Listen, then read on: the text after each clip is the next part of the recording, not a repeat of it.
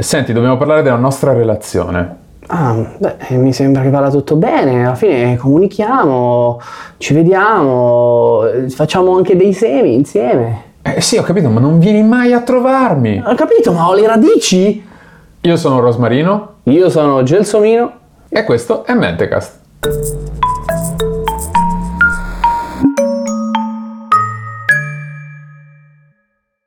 No, oggi parliamo di una cosa che solo raramente abbiamo toccato, e cioè la botanica, la biologia dei vegetali, che molti considerano una roba un po' triste, perché la pianta tu la vedi, è lì, è ferma, è tutta uguale a se stessa, c'è un'anatomia banale e dici questa suca. Cioè nella lotta per l'esistenza la pianta è quella che perde. È vero, la botanica è un argomento che interessa molte poche persone, tra le quali quelli che si crescono le piantine di marijuana in casa, ma altre persone direi poche.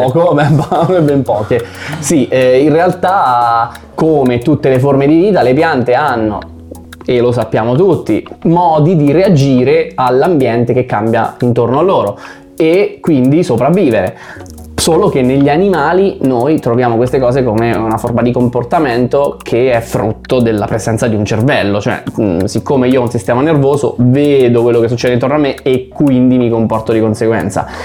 La pianta non sembra avere questo, innanzitutto perché un cervello non ce l'ha, seconda cosa perché non c'ha manco gli occhi, non c'ha le orecchie, tu dici questa cosa sta ferma a subire e basta. Niente di più falso, le piante hanno 1000 modi di adattarsi, 1000 modi di fare cose che nessuno vede e capisce, a meno che non si va a leggere un po' di letteratura scientifica o ascolta il Mentecast. Tipo delle cose veramente straordinarie che ho trovato, quali sono? Veramente straordinarie, innanzitutto, non veramente, partiamo dal basso e saliamo con un climax crescente che mi piace molto. Partiamo da una cosa che in molti sanno, ma che insomma vale la pena affrontare. Si tratta del grido d'aiuto.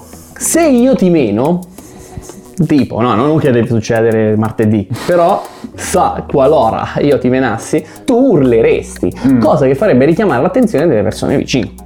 L'urlo, il grido d'aiuto, il grido di dolore ha un significato biologico che è quello di avvertire gli altri della propria comunità affinché si armino contro un pericolo che probabilmente riguarda tutti, e quindi lo fanno anche le piante, solo che le piante non hanno la bocca, non hanno le corde vocali, non hanno le orecchie, ma puzzano. Questo è quello che fanno le piante. Le piante emettono dei segnali chimici a seguito di danni alle loro strutture, e queste cose, che sono volatili, raggiungono tutte le piante circostanti, vanno a toccare delle proteine e attivano delle risposte all'interno delle piante. Per esempio, il cattivo in questo caso potrebbe essere un predatore, un insetto, un bruco che si mangia le foglie.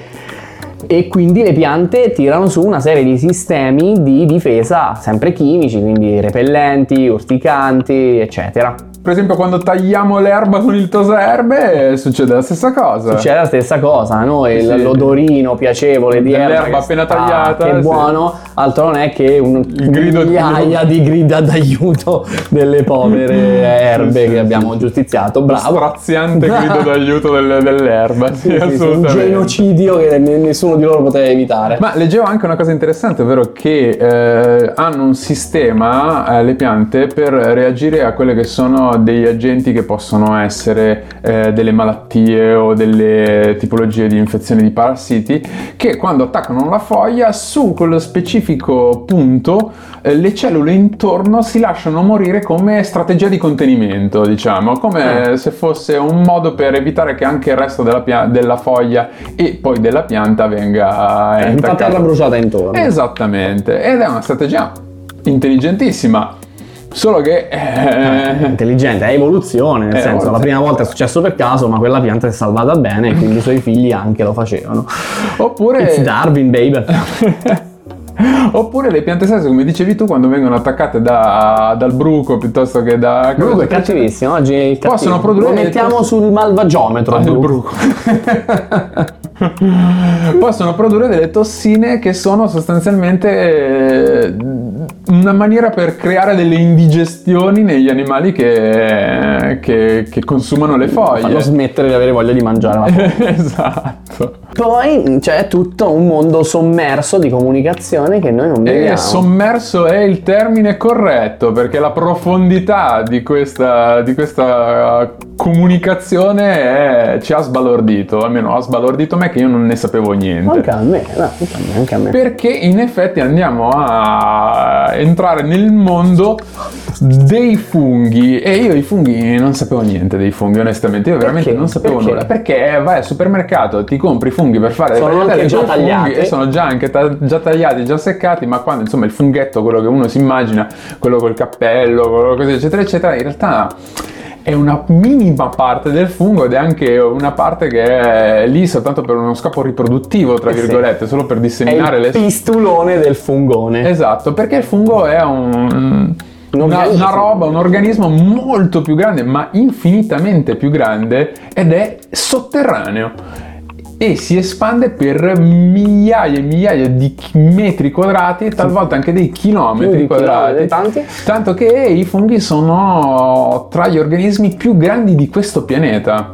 Sì, in termini di estensione, ovviamente. Sì. Non pesano poi così tanto, perché il modo in cui si estendono è attraverso queste reti di ife. Le ife sono come dei fili, dei tubuli fatti di cellule di fungo, e queste reti si dipanano per questi anche chilometri, dicevamo, intorno, ma partendo da intorno le radici degli alberi. Perché? Sì. Perché la micorriza altro non è che una simbiosi tra la pianta, come un albero, e un fungo. La simbiosi è un comportamento, se vogliamo, di rapporto tra due esseri viventi diversi, che però si aiutano mutualmente. Quindi il fungo ci ricava qualcosa, la pianta ci ricava qualcosa. La pianta ci ricava i sali minerali che il fungo è bravissimo a prendere, visto che lui è estesissimo e pieno di radicine piccole piccole.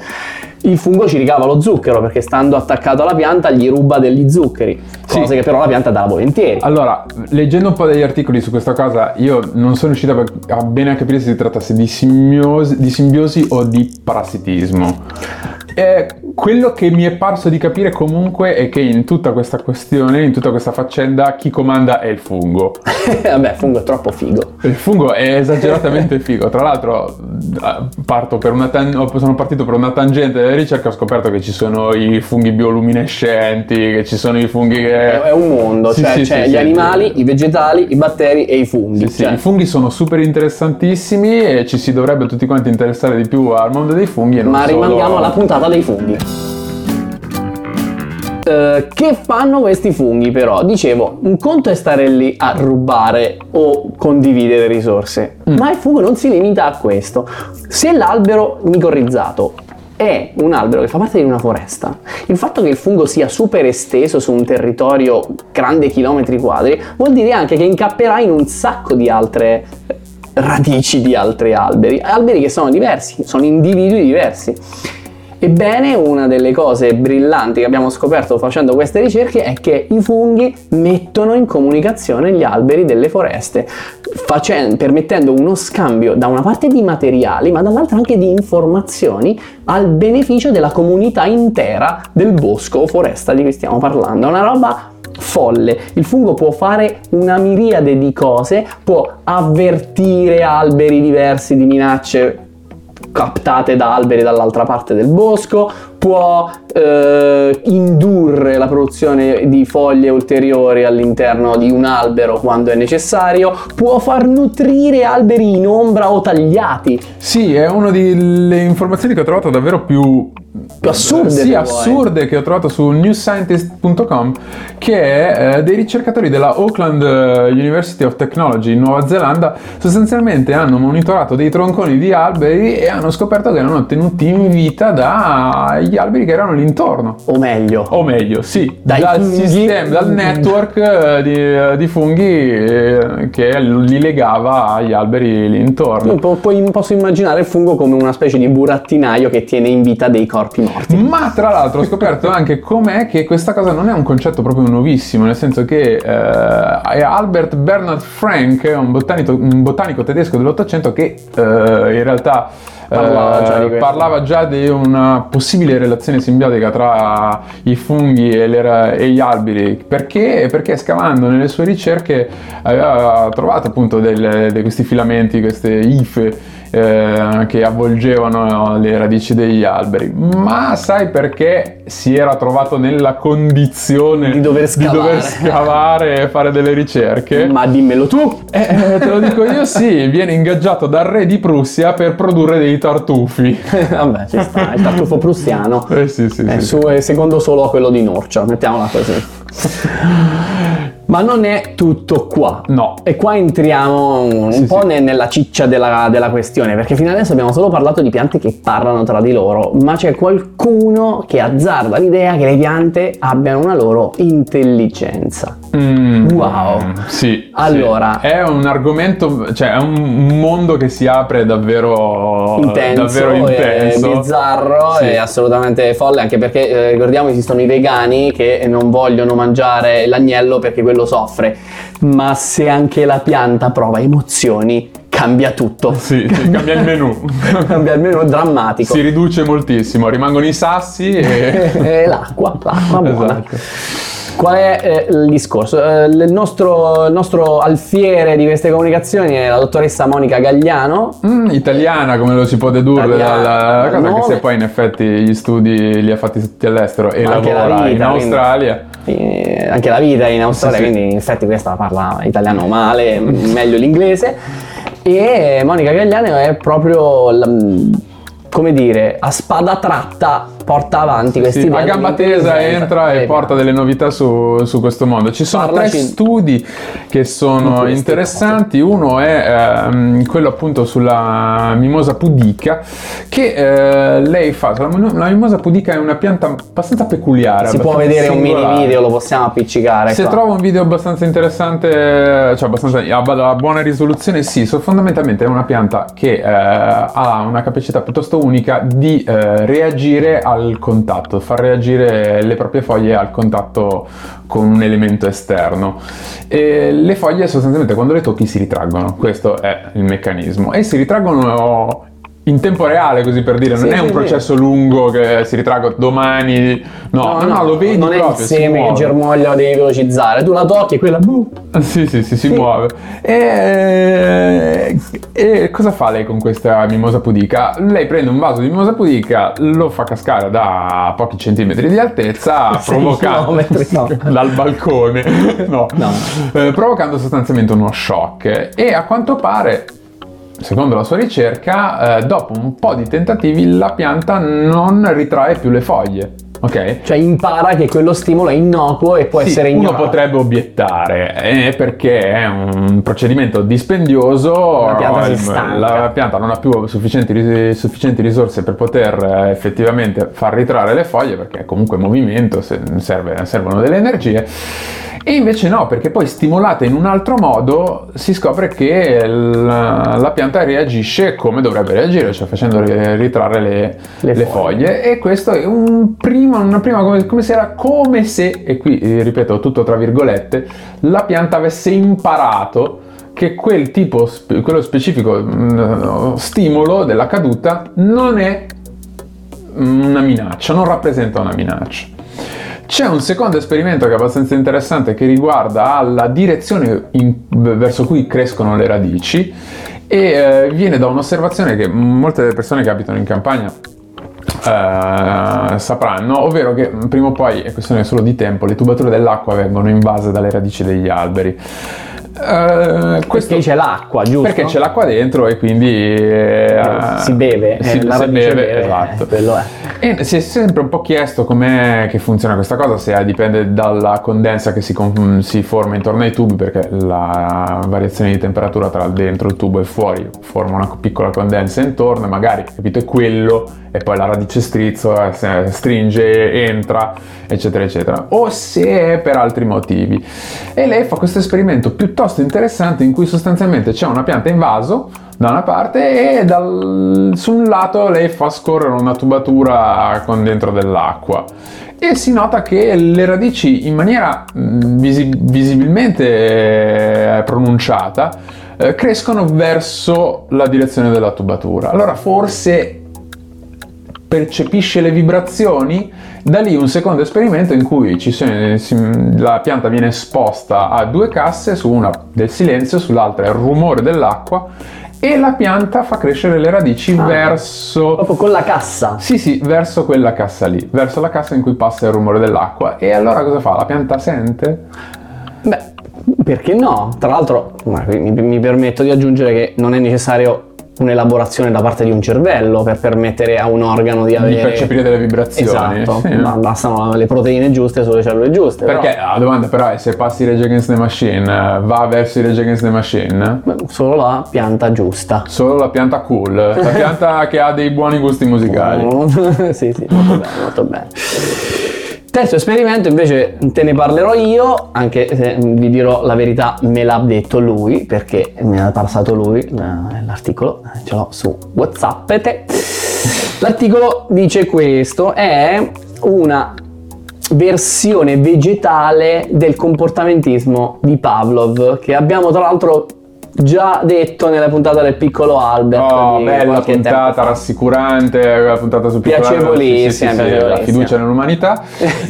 E ricordiamo velocemente: l'esperimento di Pavlov consiste nel insegnare a un cane che una cosa che gli causa lo sbavamento, cioè la visione del cibo, viene per settimane associata a un suono di una campanella. Quindi ogni volta che lui sente la campanella, poi arriva il cibo, sente la campanella, arriva il cibo, sente la campanella, arriva il cibo. Alla fine di questo training, di questo allenamento, il cane sbava già a sentire la campanella, quindi ha legato una risposta fisiologica a uno stimolo che non era ancora condizionato.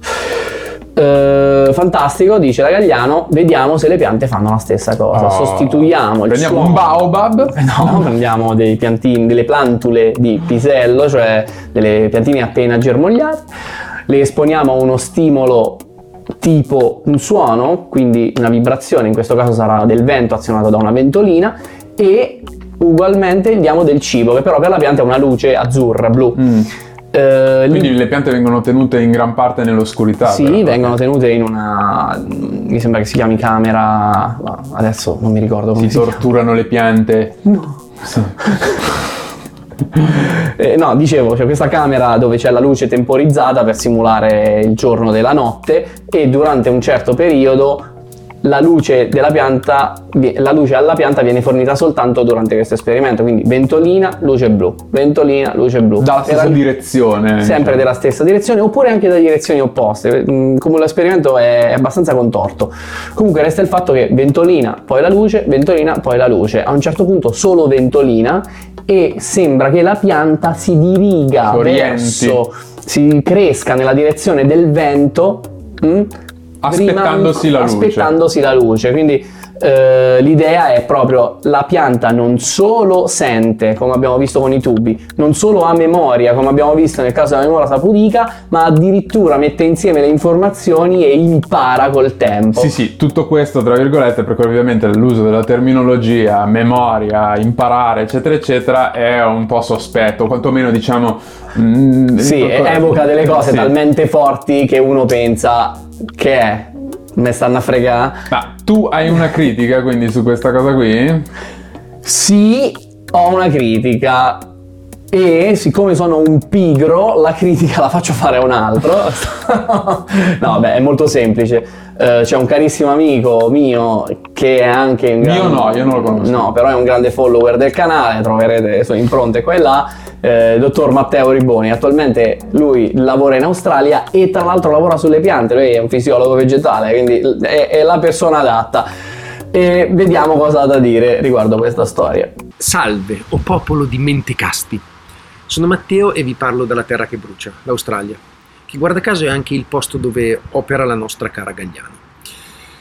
Un commento generale: il leitmotiv di questa donna è usare termini in maniera inappropriata e forzare il paragone tra piante e animali.